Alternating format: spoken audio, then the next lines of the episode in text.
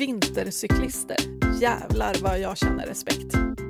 Hur skulle våra liv se ut om vi inte hade sociala medier?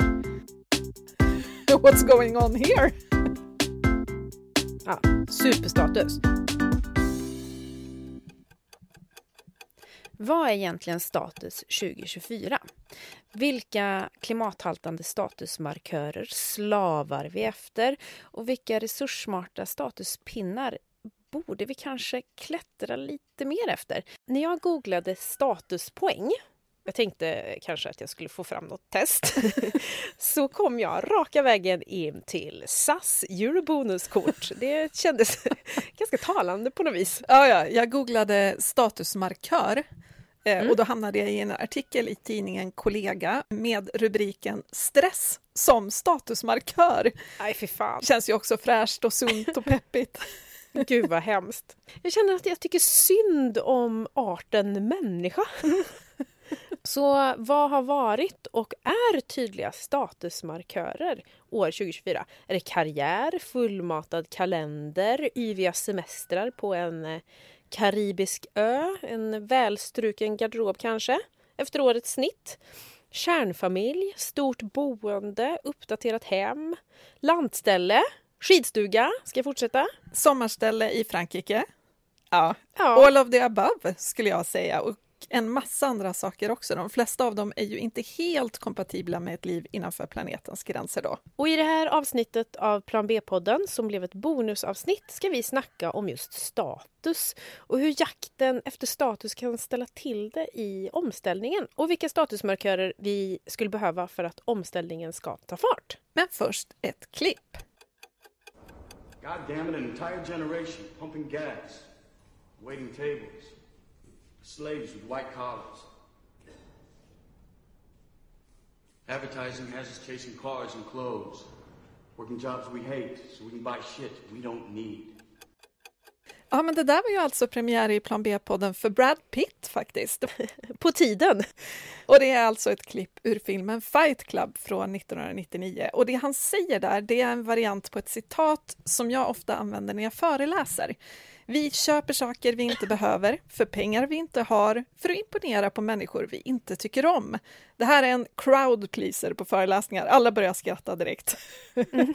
och varianter på det här citatet det är ju alltså inte då varken Brad Pitt eller manusförfattaren som har kommit på det här, utan det är ett citat som har liksom eh, cirkulerat i olika varianter ända sedan 1928. Så det här är ju inget nytt alls, men jag tycker att det sammanfattar samtiden och 2020-talet otroligt bra, eller vad säger du?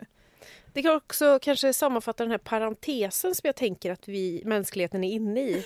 När vi bara slösar och gör massa dumma saker och snart ska jag in på det här resurseffektiva spåret som faktiskt är större delen av mänsklighetens historia. Ja men exakt, det här är lite en ganska pinsam parentes i historieböckerna när vi läser dem år 20... 2300 eller något ja. sånt. Ja. Fan vilken dålig syn jag kommer ha då. Ja. Framförallt kommer du vara död. Jag är hemskt ledsen att behöva berätta det, men eh, faktiskt. Nej. Jag är fortfarande ett barn på den fronten. Ja. Jag tänker inte dö. Så, Nej, ska men vi prata om det? Ja, men exakt. Och vi är ju såklart inte fläckfria på den här fronten, statusfronten heller. Det är ju norm att jaga status och vill höva statusprylar. Och tyvärr verkar man ju inte kunna vaccinera sig mot det här, så att jag är absolut inte immun. Det är klart att jag också vill ha över saker som jag inser skulle få mig att se bättre ut i andras ögon. Men jag tycker också att det här har förändrats ganska mycket i takt med att jag själv ställt om och börjat omge mig med människor som har andra värderingar. Och det är väl det vi ska prata om idag, eller hur? Ja, eh, och sen så tänker jag också, ja, men just det här med bubblor är så himla intressant. För det som, eh, alltså, man eftersträvar ju statusen som är i ens bubbla. Och bubblorna skiljer sig åt. Sen så är det ju just de här kanske övergripande statusmarkörerna. Mm. Som vi kanske kommer att prata lite mer om. Men jag har tänkt väldigt mycket på det här med status kopplat till identitet sen jag flyttade till den värmländska landsbygden. Är det lite identitetskris going on eller? Ja men skoja min doja. Ja men alltså det är ju verkligen, för alltså jag har ju eh, jag har ju i mig flytten avsagt mig en hel massa får jag kanske säga generella statusmarkörer. Alltså sekelskifteslägenhet i, i Stockholm eller Midsommarkransen som jag gärna säger. För det är väldigt viktigt då för min identitet att berätta exakt var i Stockholm Just det. eh, det var. Eh, för att det säger väldigt mycket om den personen som jag vill vara. Mm. Eh, torr på Gotland eh, och att, att bo just där ja, men det, där så, dit många strävar. Inte alla, det är många som vill flytta ut på landsbygden som jag också har gjort i, i en annan bubbla. Men just att avsäga sig det där. Mm. Och det här kanske låter askumt för den som inte har gjort den här typen av flytt. Att lämna en plats och ett sammanhang eh, där man är norm och där man identifierar sig med både platsen och människorna som bor där för att kasta sig ut i något okänt där man inte är norm. Det görs inte utan en identitetskris. Nej, men exakt. Alltså, det jag förstår det. Och, eller vad då? Är inte halmbadshus norm? Nej, nej det är det inte än. Nej, det är det inte. Nej, men alltså jag förstår det, för det är ju också att både du och jag flyttade till Stockholm, för bara det var ju en statusmarkör. Jag bor i Stockholm. Det, jag minns Ja. liksom fortfarande när jag kom tillbaka till så här klassåterträffen tio år efter nian, eller vad det var. Och då hade jag flyttat till Stockholm och kunde säga det. Ja, jag bor i Stockholm numera. Och kände mig liksom så här... Jag blev lite wowad av mig själv. Jag tror inte någon annan kanske brydde sig så mycket som jag gjorde. men men det, bara det var ju en, ett, Gud. en statushöjning för min del. Från lilla Norrlandskommunen till stora Stockholm. Liksom. Och att sen avveckla den här eh, stegen som både du och jag byggde genom den flytten. Eh, det kräver ju någon form av eh, ja, men alltså motivation till att börja med, för det känns konstigt att riva något man har byggt upp. Så att jag fattar ju verkligen att det är en, en resa du har gjort.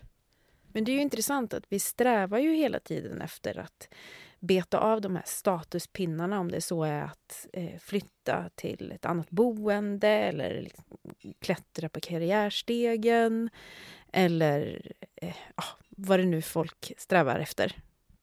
Och sen så är det en tjomme som, som klättrar ner för steken. tar en annan steg istället. Ja, men jag tänker också att, att eh, när du bodde i Midsommarkransen i en segelskifteslägenhet och någon frågar vart bor du? Och så svarar du på det. Det är ju ingen som skulle ifrågasätta dig då. Alla bara, aha, åh vad fint det låter, Max. Men när du nu säger, ja, jag har flyttat hem till landet i Värmland och bygger ett hus på ett okonventionellt sätt dessutom, Varför då? då kan jag ändå tänka mig att följdfrågorna blir av en annan sort. Jo, men så är det ju. Och sen så är det väldigt intressant att man använder de här små orden som positionerar en. Eh, som man lägger vikt vid. Till exempel att jag bor i en sekelskifteslägenhet. Jag säger inte att jag bor bara någonstans, eller boendet är löst. Utan man faktiskt just säger vad det är och hur det är. Man vill visa någonting om sig själv, att det här är viktigt för mig. Det är viktigt med inredning och var jag bor och att jag har minsann jobbat och, och klättrat upp. Alltså vad man håller på. Alltså, åh. Men nu ska inte det här avsnittet handla om min sekelskifteslägenhet som jag inte längre har i Midsommarkransen. Ska vi gå vidare? Men jag måste säga någonting om torpet också. Ja. Eh, eftersom jag har mitt kvar. jag har Ja. inte avsagt mig den statusmarkören. Jag har så kluvna känslor till den grejen nu, för att alltså jag inser ju att det fortfarande är jättemycket status. Och de allra, allra flesta, eftersom det fortfarande är en norm att vilja ha till exempel då ett sommarhus på Gotland, så kommer de flesta säga åh vad fint, vad härligt det låter, jag önskar att vi hade det. Men eftersom jag nu befinner mig i en annan bubbla så känner jag ju typ ett behov av att vilja försvara att jag har det här torpet trots att det kräver färjeresor eh, och att det är en ö som är plågad av vattenbrist och så vidare. Inte i min källare, det kan man lyssna mer om i ett tidigare avsnitt. Men, men det är intressant hur min syn på att äga den här, eh, liksom, det här huset på Gotland väcker andra känslor i mig nu än för sex sju år sedan. Det tycker jag Ja, också är och hur- spännande. Och hur bubblorna reagerar olika, Ja. tänka, kan jag tänka mig. Verkligen. Och då tänker jag ju, apropå att jag har haft en identitetskrig, krig, identitetskris. Eh, men eh, eftersom jag har haft en identitetskris kring att flytta då tänker jag ju instinktivt så här, för den som har ett ganska fossilt tungt liv där man identifierar sig kring att samla statuspoäng för att flyga långt bort. Alltså man, man gör ju det inte för att man samlar statuspoäng, man gör ju det förmodligen för att man vill. Mm.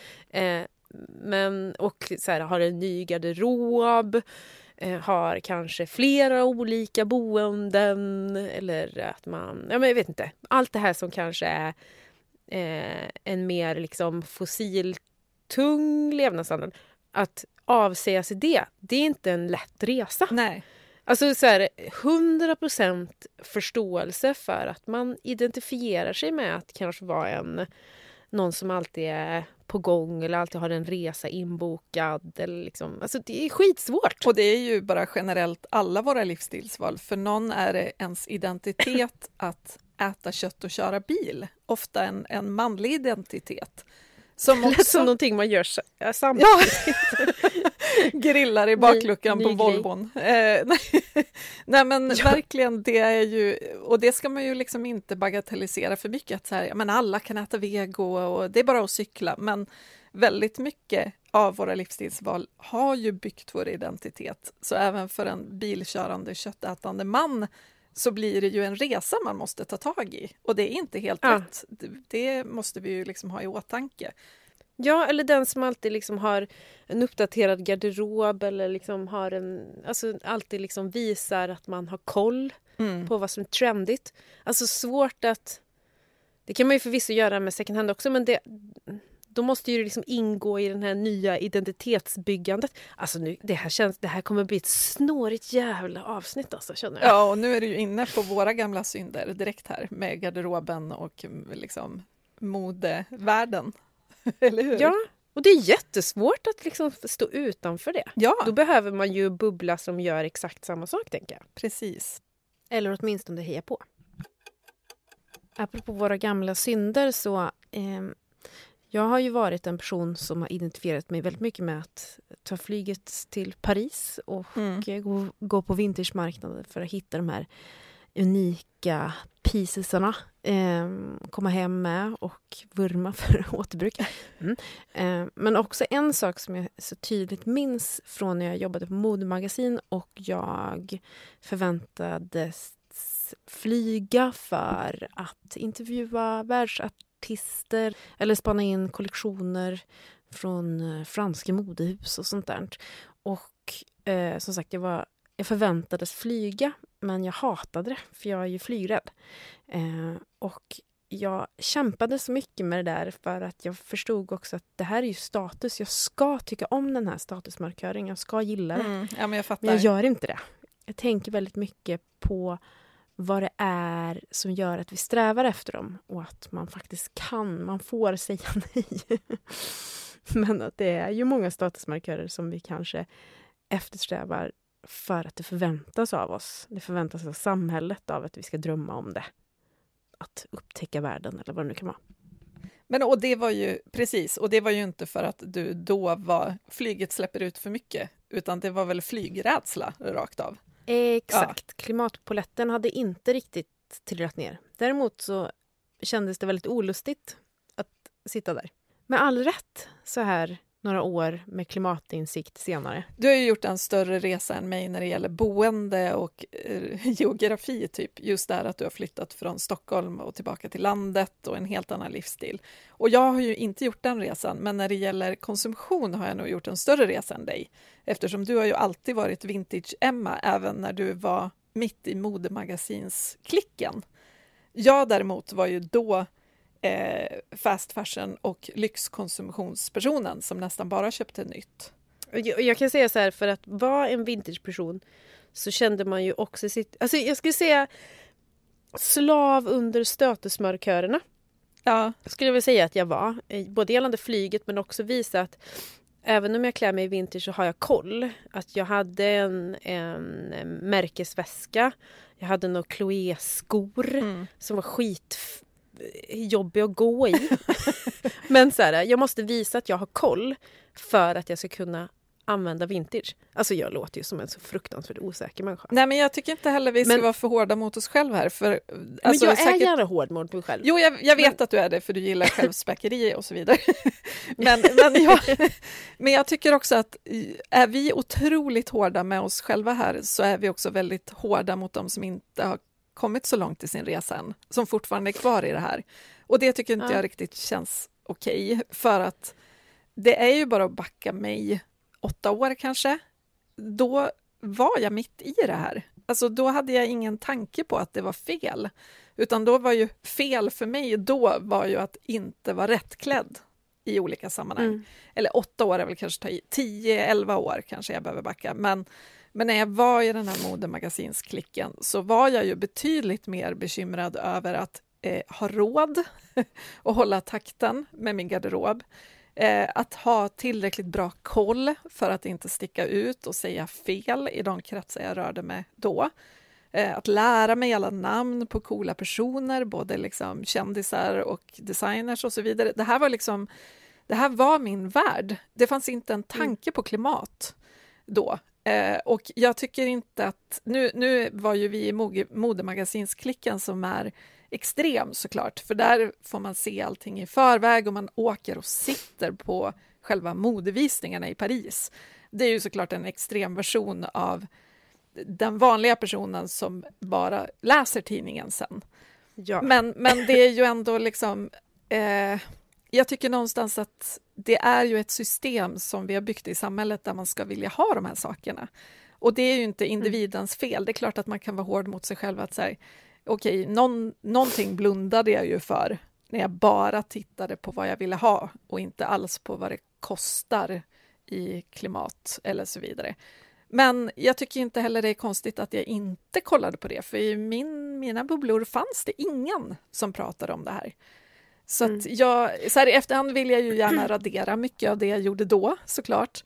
Men jag tycker samtidigt att jag, jag måste ju bara äga att den jag var då, den var jag då. Eh, det, det, det var ingen fake-version av mig då, utan jag var ju den personen. Så är det Men jag bara. tror också att det är så viktigt att se det som en erfarenhet som är viktig att ta med in i omställningen. Ja, Alltså exakt. att använda att använda det så här, ja men jag, jag, jag förstår när, när det är jobbigt för folk att ställa om. Mm. Alltså jag fattar det för att jag själv varit där liksom. Precis, och det är därför jag aldrig skulle... Alltså jag ju all, har ju alltid varit öppen i bloggen och så där när jag skriver om flyg, eh, flygets utsläpp och så vidare, så försöker jag peta in så ofta jag kan att jag har rest otroligt mycket med flyg. Att jag har varit i Australien och jag har varit i Sydafrika och i New York. Och, alltså, det är inga korta små lättviktarresor, så att säga. Utan det är ju enorma utsläpp. Men alltså, det, är, det är ju aldrig för sent att ta steget bort från det där. Det är väl det som är poängen. Att även om man flög Ja. till Australien igår så har man rätt att bli flygfri idag och vara stolt över det. Ehm, och då Ja. är det liksom inte... Nu kan jag ju säga att jag har varit flygfri sedan 2018, för det har jag. Men 2018 kunde jag ju säga att jag hade varit flygfri i en månad. Liksom. Ja. Jag tror, men man vill ju inte vara mästrande. Nej, Liksom. exakt. Sen så har jag nog förmodligen varit ganska mästrande, tyvärr. Förlåt, men det är okej att vara människa och, och förändra sig. Ja, och sen så tycker jag också att vi, om. vi inte ska heller... Alltså 2018 så var det väl... Det var ju det första året som klimatet verkligen kom upp på agendan i eh, mainstream media i samband Mm. med den här rapporten. Det var därför vi startade Klimatklubben och så vidare, för att vi vaknade den där sommaren på riktigt. Eh, Mm. och innan dess så var det ju inte så mycket rapporter om eh, liksom, skogsbränder och värmerekord som slås och allt det här som vi har som vardagsmat idag. Så det är ju Mm. inte heller konstigt att våra liv såg annorlunda ut för tio år sedan än vad de gör idag. Nej, gud nej. Sen så vill jag bara säga en liten parentes apropå att jag är hård mot mig själv. Jag vill inte vara hård mot någon annan. Nej, nej, såklart. Systemet kan jag vara hård mot. Men jag tror att jag gör det. Jag är... eh, Jag fläker ut mig själv och späker mig själv för att jag inte vill att någon annan ska göra det. Ja, sant. Det är nog självbevarelse. Alltså så här, men sen så tror jag också att jag är em, bara ett väldigt tydligt exempel av arten människa Ja, som är flockdjur. Alltså så här, jag återkommer ju till det ganska ofta i... Alltså vi är... Alltså, Jag tänker väl att vi är ängsliga, bara att vi pratar inte så mycket om att det är, vi är ängsliga för att det är inte status. Nej men exakt. Alltså, jag tänker att det är också en del av problemet i att vi ska vara så jävla sammansatta och liksom eh, så himla liksom... Jag har gjort jättemånga fel i mitt liv och liksom gjort asknäppa saker, sagt, ja men varit mästare. Alltså så här, att få vara lite eh, ärlig med att så här, man är människa, man är liksom inte helt fläckfri. Nej. Både gällande liksom statusmarkörer, vad man har gjort, men också liksom så här att... Ja. Ja, men och plus att Kanske vi... lite sidospår, men, men att vara... Jag tänker att den, den stora gruppen människa är ängslig och vill gärna liksom Passa in. göra rätt, Ja. passa in. Sen så finns det de så starka eh, bubblorna där man kanske hittar jämlikar, där man liksom tycker att det är cool att liksom gå sin egen väg och skita i vad, alla- vad alla andra tycker. Alltså, eh, toppen! ja, men verkligen. Eh, så avis. Det är inte så att jag liksom, det är så att jag, det är inte så att jag liksom saknar den bubblan, men jag tror att jag är un, under liksom livets gång så har man väl velat passa in på olika sätt. Ja, men så är det ju. Och sen så får vi heller inte liksom glömma bort att vi också blir äldre. alltså, Ja. jag tycker ju också att det, när jag pratar med eh, jämnåriga idag så är vi ju ganska eniga om att det är ganska skönt att bli äldre på ett sätt, för man bryr sig inte lika mycket vad andra tycker. Ju yngre Nej. man är, desto ängsligare var jag i alla fall. Och det är ju skillnad på att då vara 28, jo, jobba på modemagasin och vara mitt i en klick där det finns både äldre och yngre personer, men, men det är, själv har man inte jättemycket liksom, erfarenhet att hålla ryggen rak med. Utan man Mm. är lite så här, svänger lite som vindarna blåser på något vis. Medan nu, jag fyller liksom Mm. 47, nu har jag ganska mycket rynkor och ålder och krämpor att så backa upp vad jag tycker med. Och det blir Mm. lättare. Jag, jag, är ju liksom inte, jag tycker inte det är konstigt alls att en ung person har svårt att ibland stå för sina värderingar. För att det är så Nej. mycket annat som spelar in. Ja, gud ja. ja men dels såklart liksom vad som är status, men också vilken bubbla Precis. man, man befinner sig i och liksom hur mycket man blir tagen på allvar av, av andra. Verkligen. Och bara att Eh, hålla på jättemycket saker som spelar in. Ja, och bara att hålla på fortfarande vara i en process av att bygga sin identitet. Det är ju vi också. Du har ju byggt om hela din identitet och det har ju på sätt och vis jag också. Eh, men det är ju en annan sak att göra det andra vändan. Liksom. Eh, då Mm. är man ju kanske lite, har lite lättare för att känna vad som är rätt i magen än när man är ung. Men det Mm. här är ju fortfarande, alltså jag tycker ju fortfarande det är svårt. Jag tänkte på min egen garderob som, nu köper jag ju bara second hand, förutom typ underkläder och strumpor. Eh, men jag har ju fortfarande fossil från mina modemagasinsår i garderoben som var, nu är de ju, nu har de ju så många år på nacken så nu är de väl liksom preskriberade ur utsläppssynpunkt. Men, men de köptes nya, ibland eh, liksom in, involverades en flygresa för att jag ens skulle kunna köpa dem. Eh, Mm. Och det är ju, även om jag fortfarande tycker många av dem är jättefina och otroligt hantverk för att det är liksom lyxprylar som, som är av en fantastisk kvalitet och sådär. Men det är ju otroligt märkligt för mig att hänga en lyxväska över axeln idag eh, och gå ut på stan. För vem är jag då?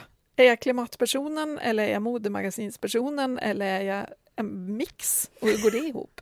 Jättesvårt är det. Alltså gud, det här identiteten alltså. Ja, Men också, ja. det är ju som att jag skulle stöta ihop med någon klimatkollega på stan och de skulle ju se vad det är för väska och bara Jaha, what's going on here?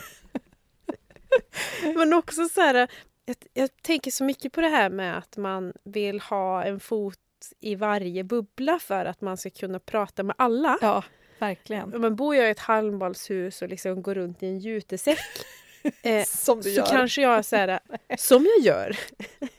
Då kanske det är vissa personer som inte tycker att så här, jag kan inte identifiera mig med henne. Nej, men Alltså så här, att det handlar ju om att man vill Just när man pratar om klimat ska jag säga. Mm. Eh, jag skiter i om folk lyssnar på mig i övrigt. Men när det gäller så klimat, om man känner att man vill prata om omställning. så kanske det är viktigt att man så här, jag vet inte, Att man inte, står på många planhalvor samtidigt. ja, att du inte ger intrycket av att det enda som är en rimlig framtid är att bygga ett halmbalshus och klä sig i jute. Liksom. För det blir Nej, ett väldigt för det är det stort steg inte. Det är för väldigt många människor. Alltså, nej precis, och det blir ju jätte... Och det, det tror jag att det är väldigt enkelt att liksom placera den personen i ett fack som säger ja men äh, det är strunt i henne. Mm. Och det är också så här, vi pratar ju mycket om det i Klimatklubben, om att det är så viktigt att, att hitta så många olika personer som man visar eh, är taggade på omställningen som så här, ser ut på olika sätt och kommer från olika ställen, som jobbar med olika eh, sorters yrken för att visa att det här är en bred omställning. Det är liksom inte den här juteklädda Emma Sund i Halmbadshuset som, som är liksom... The poster woman för omställning.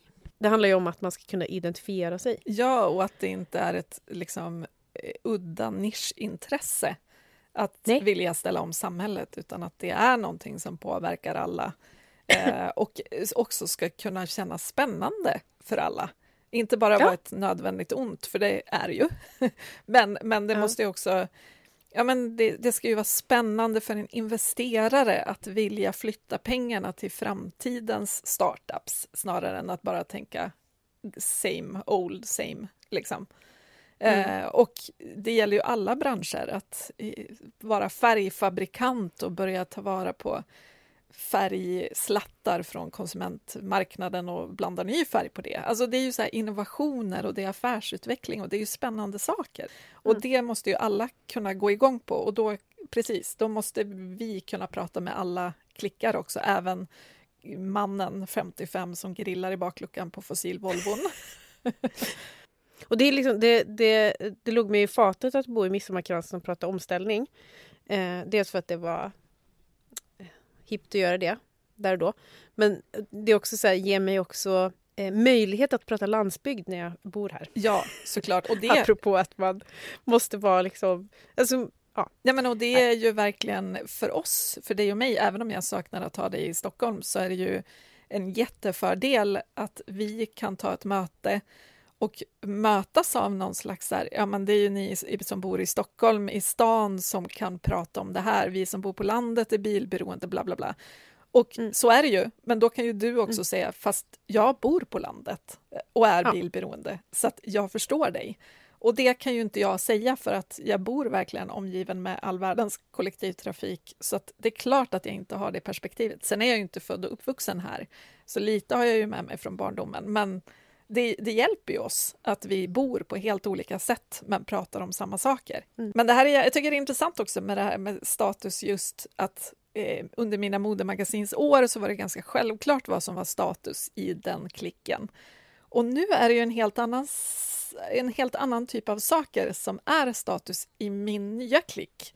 Att här kan jag ju... Vad är det som är status i din nya klick då? ja, men bara, Det är jätteintressant. Ja, men eh, du, du är ju en del av den klicken, så du vet ju. Ja. Eh, men, Vad är det vi strävar efter? nej, men bara såna här saker som att folk som pratar om att de börjar bli självförsörjande på grönsaker eller att de har haft solpaneler på taket jättelänge eller att de har lyckats lösa det här med delningsekonomin när det gäller bil. Eh, eller bara en sån sak som att man inte då har flugit sen år, bla bla bla.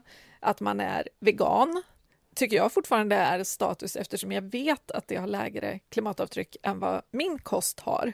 Även om jag har Mm. sänkt utsläppen i min kost jättemycket för att jag inte äter rött kött och fågel längre så äter jag ju fortfarande ost och mejerier och sådär. Så jag vet ju att den personen har kommit längre i sin resa eh, och det ger status i mina ögon då.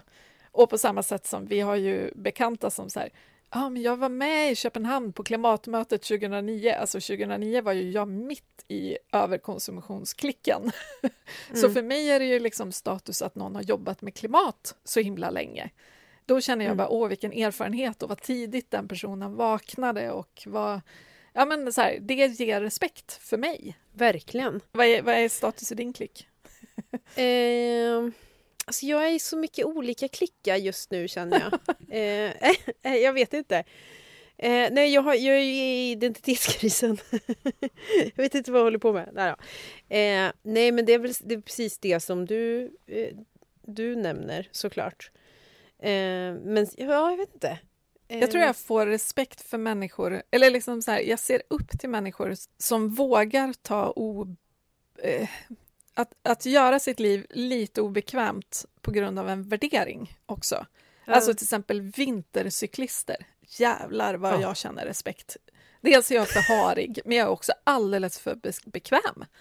Jag bara, oh, Ja, kallt, halt, eh, jobbigt liksom. Så att, Ja, det är fan status alltså. ja, men det är, det är status. status. Mycket mer status än vinterbad i mina ögon. ja, ja. Så att det, Ja, och just nej, det här är liksom att ta det här obekväma klivet över till ja, men exempelvis ett bilfritt liv under småbarnsåren oavsett lite vart man bor. Alltså det är många som kör lådcykel och liksom bara löser det. Eh, och det är jag imponerad av, att man liksom tar det... Att, att man inte så här, kompromissar utan verkligen tar det hela vägen. Att det går att Mm. lösa, det är lite bökigare, men det går, så alltså gör jag det. Och där är ju inte riktigt jag på alla punkter än. Så det, Mm. det är liksom status för mig att vara mer all in än vad jag är. Jag skulle säga status för mig är ju de som vågar säg, stå upp för saker och säga ifrån. Ja, Jag tror också att det handlar om att jag är så jävla konflikträdd. Jag tycker om när liksom, man är samstämmig och det är liksom... Det är liksom men när någon säger så nej jag tycker annorlunda. ja. Alltså den är... Eh, konflikt, eh, Mm, att och- överbrygga konflikträdsla och bara säga ifrån. ja. ja, och bara säga så här, jag tycker faktiskt annorlunda. Det är den högsta staten. Alltså så här, för att man är så då grundad i vad man själv tycker och tänker. Ja, verkligen. Det är ju status i sig, att verkligen, verkligen var, ha en kompass och Ja. liksom verkligen leva efter den. Att vara tydlig med att men jag har en kompass och så här Mm. funkar den. Liksom. Men du, ska Mm. vi inte så här, dels lista lite gammal status, eh, få ur Mm. dem ur huvudet, rensa systemet eh, och sen prata lite om vilken typ av status vi vill se då, vid sidan om Ja. de här sakerna som vi redan nämnt. Jag måste bara ta upp en grej.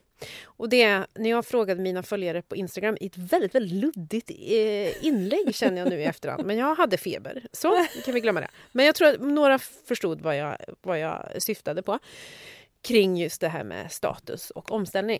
Och då var det flera som lyfte just sociala medier. Eh, vad sociala medier spelar för roll. Dels i att liksom upprätthålla de fossiltunga statusmarkörerna.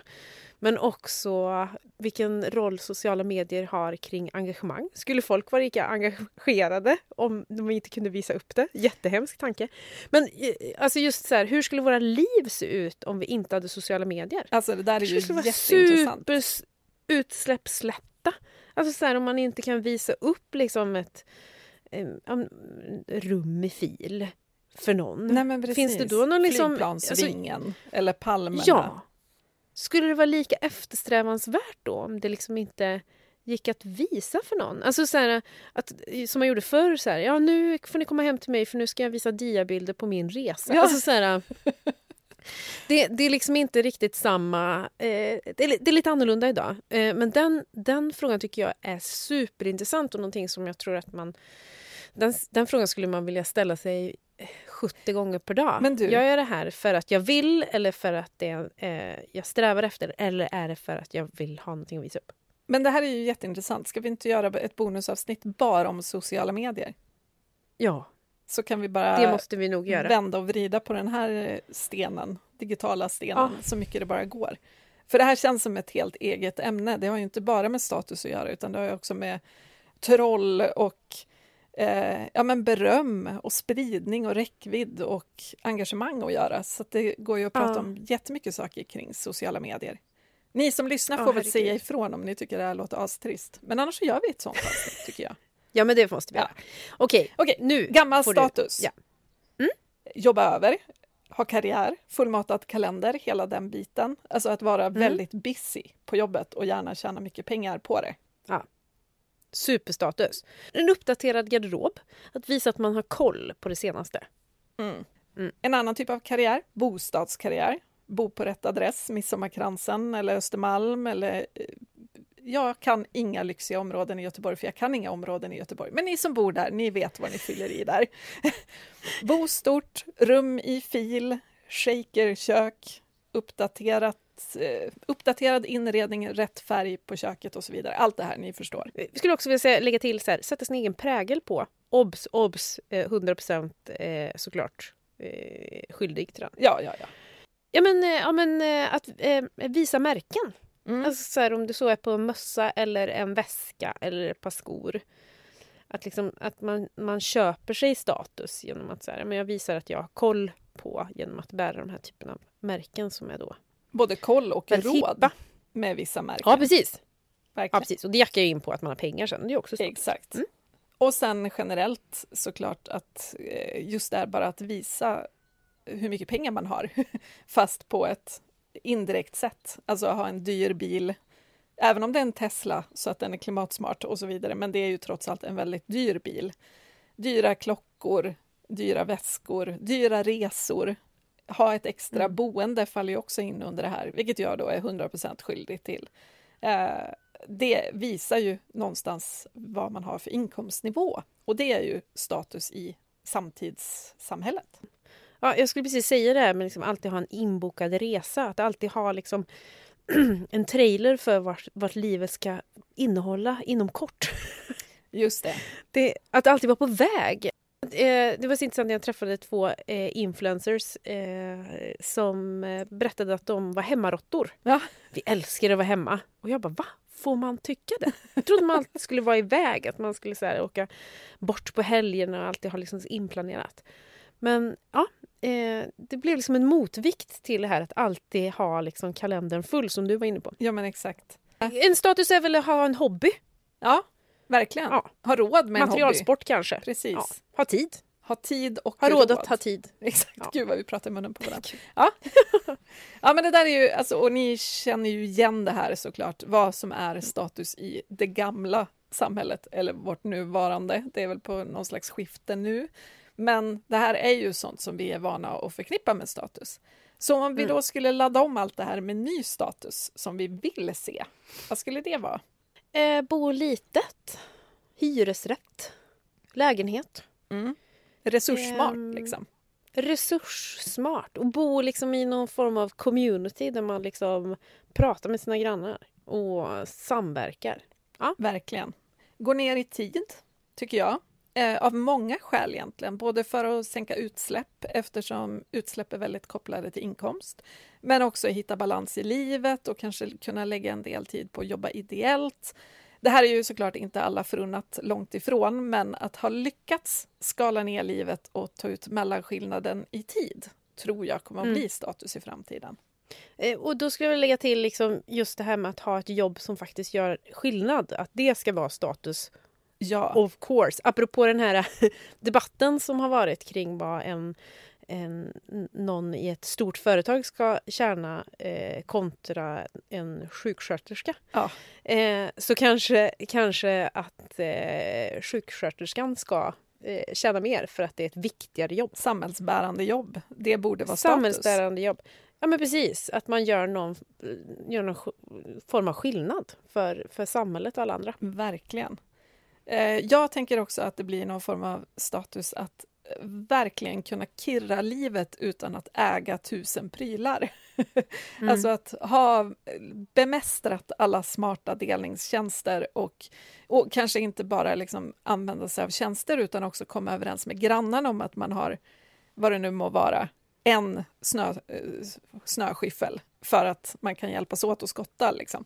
Vad som helst Mm. sånt, att man lyckas dela på resurser allt mer och därför behöver man inte äga så mycket prylar och det går ju ihop med det här bo mindre också, tänker jag. Mm. Jag skulle också vilja att, att status var eh, dels att stanna hemma. Ja, Att man trivs så bra i sitt hem att man faktiskt inte vill åka därifrån. sant. Trevlig grej. Eh, men också kanske så här att man ser sitt, sin, sin boe, sitt boende i en bostadsmix med sina kompisar istället för att säga att jag ska åka ut till mitt landställe. Så ska jag säga att jag ska åka till, ut till min kompis som bor på landet. Vad Ja. skönt att slippa ta hand om huset själv. Det gör ju hon året runt. Ja, men Så kommer verkligen. jag bara dit och eh, bidrar med mitt goda sällskap. Verkligen så. Jag tror också självförsörjning kommer att ge en viss typ av status, alltså både när det gäller att bli självförsörjande på energi, men också på mat. Eh, att ha olika typer av råvaror inom räckhåll. Liksom. Det tror jag kommer Mm. vara status. Och det är en dröm för mig. Och Gärna status på det. hänger ihop med självförsörjande på råvaror men också minimalt med avfall för att allt tas om Ja. hand. Ja.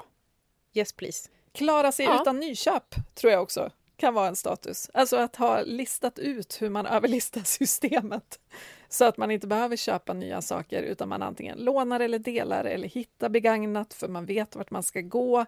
Eh, att, att liksom bara komma runt det här att vi ständigt, ständigt matas med vad vi borde köpa. Mm. När man bemästrar det verkligen. då. Men Ja, eh, jag och- frågade ju också mina, mina följare eh, på sociala medier eh, vad de själva skulle vilja se som status. Så de drog ju en massa andra också. Ska jag nämna några eller? Ja. Ja. Ehm, de har ju sagt de som vi nu har sagt också, men de skulle också säga solidaritet och att dela med sig, att vara snäll vill de ska Mm. bli status. Att åka kollektivt, men också eh, och en, ha en nice elcykel och sådär, men också långsamt resande. Alltså resor där lyxen inte är att flyga till andra sidan världen, utan att ha tiden att åka långsamt, oavsett vart Mm. det är. Det tyckte jag var intressant. Och- Och råd då? Och råd, Ja. såklart. Det hoppas vi ju kanske blir lite mer prisvärt med, på sikt med ökad efterfrågan och så vidare. Men absolut, det är ju en del av det. Lite subventioner och lite Exakt. eh, vad heter det, anställningsförmåner och diverse. Ja. Mm. Sen nämnde de också eh, ha en stark kropp. Det tyckte jag var kul. Ja. Både att ha en stark kropp men också att, ha, att den kroppen kan saker. Alltså att ha praktiska färdigheter som att kunna bygga något, laga något och så vidare. Eh, och det kopplar också in till att de nämnde så här, kunskap. Att ha ett Mm. livslångt lärande, att ständigt lära sig nya saker och bli bra på dem. Eh, tycker jag också Mm. känns klockrent i omställningssamhället. Och det är kanske den där stadiga kroppen som också vågar säga så här, du jag tycker annorlunda. Ja, verkligen. Verkligen. Stark ryggrad på många Ja. sätt. Eh, att våga bryta mot normer ska också ge status. Att gå sin egen väg och leva sin dröm och liksom ja, men våga stå för att man inte gör som alla andra. tycker jag Mm. var fint. Eh, och så måste jag också nämna synliga lagningar.